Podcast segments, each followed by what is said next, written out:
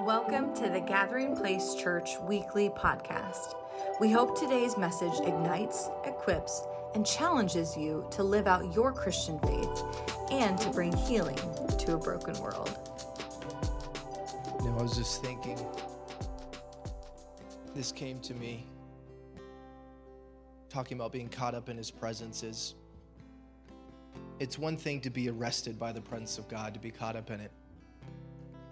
But we just don't get caught up in it for the sake of getting caught up in it, which is what Sister Kim was saying. But you got to be caught up in it in order to extend it. We got to be able, we want to take it and extend it into our world, into our families.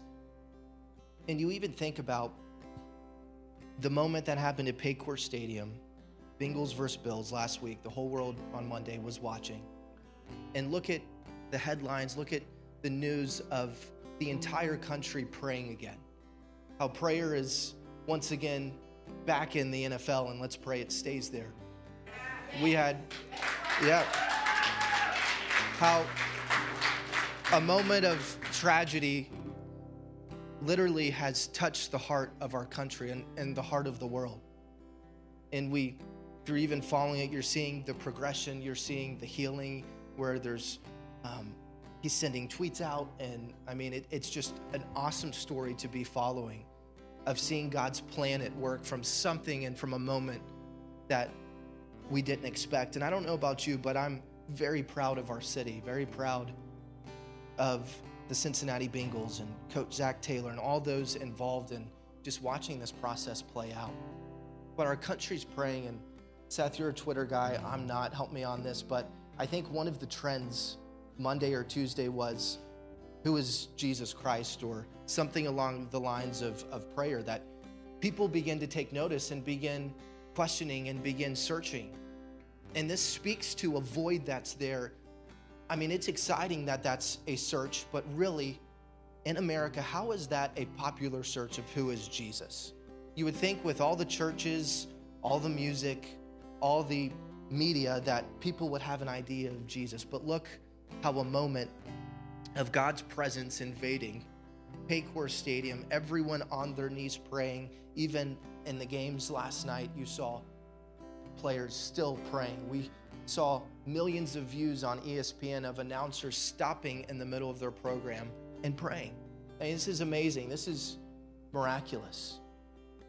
And as you see all of this happening, my heart is that what is happening here, because something special is happening, and I believe we're going up this mountain, and Vision Sunday, it's all going to make sense in what direction we're heading in. But I believe God's presence is just bathing us right now for what we're about to step into as a church, how we're going to be a light to our community, how we're going to extend out what God is doing here.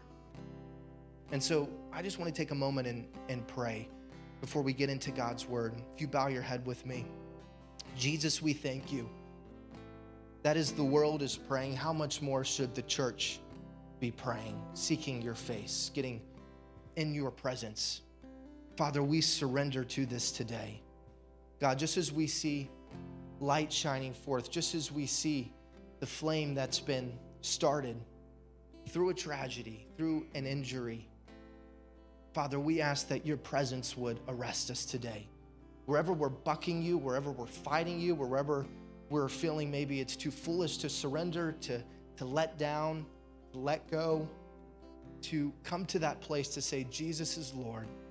Jesus has been given the name above every name and I choose to surrender to that name today. Jesus, we're a church that is surrendered, that is postured and ready to receive what you have for us this year, this day, and this moment. God, we thank you that these moments aren't an accident. We want to be equipped. We want to be caught up in it so we can extend it. God, let what we happens in this space today invade all the other spaces of our life. Jesus, you've put a fire in our bones. No matter the pain, the circumstance, the trial, the tribulation, the suffering, the doubt, the fear, just as Jeremiah, the weeping prophet, began to lament, he said, In spite of all of that, there is a fire in my bones. Light the flame today as we get in your word, because it was the word he went back to at his call.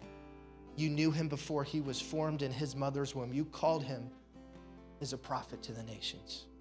Let us remember our call today that we are priests, kings, and prophet. We have a heavenly calling on our lives, and we nurture that and nourish it today in your word with your people and your house, empowered by your spirit. In the mighty name of Jesus, we pray. All of God's people said, Amen. Amen. Well, you can be seated and want to welcome everyone tuning in online today as well. Um, we're thankful you're here and believe that you're going to be blessed today. And uh, as we said, everyone, you're getting in a new seat. We're stirring some change up in everybody. Change is always good. Pastor Joyce um, has said for years change brings growth, and growth brings change. You know this. And you're like, ah, it's a, a little chair. Usually it's the petty little changes that, that get under our skin sometimes. Um, but I'm excited for, um, I, I, there's certain changes I like, and there's other certain changes you resist. But change can be refreshing if you get in the mind and the attitude of Christ. So allow the changes that are coming in 2023 in your life, your family, um, to see the good in it, see the silver lining in it, uh, because I believe if you don't get lost in translation, you're going to miss what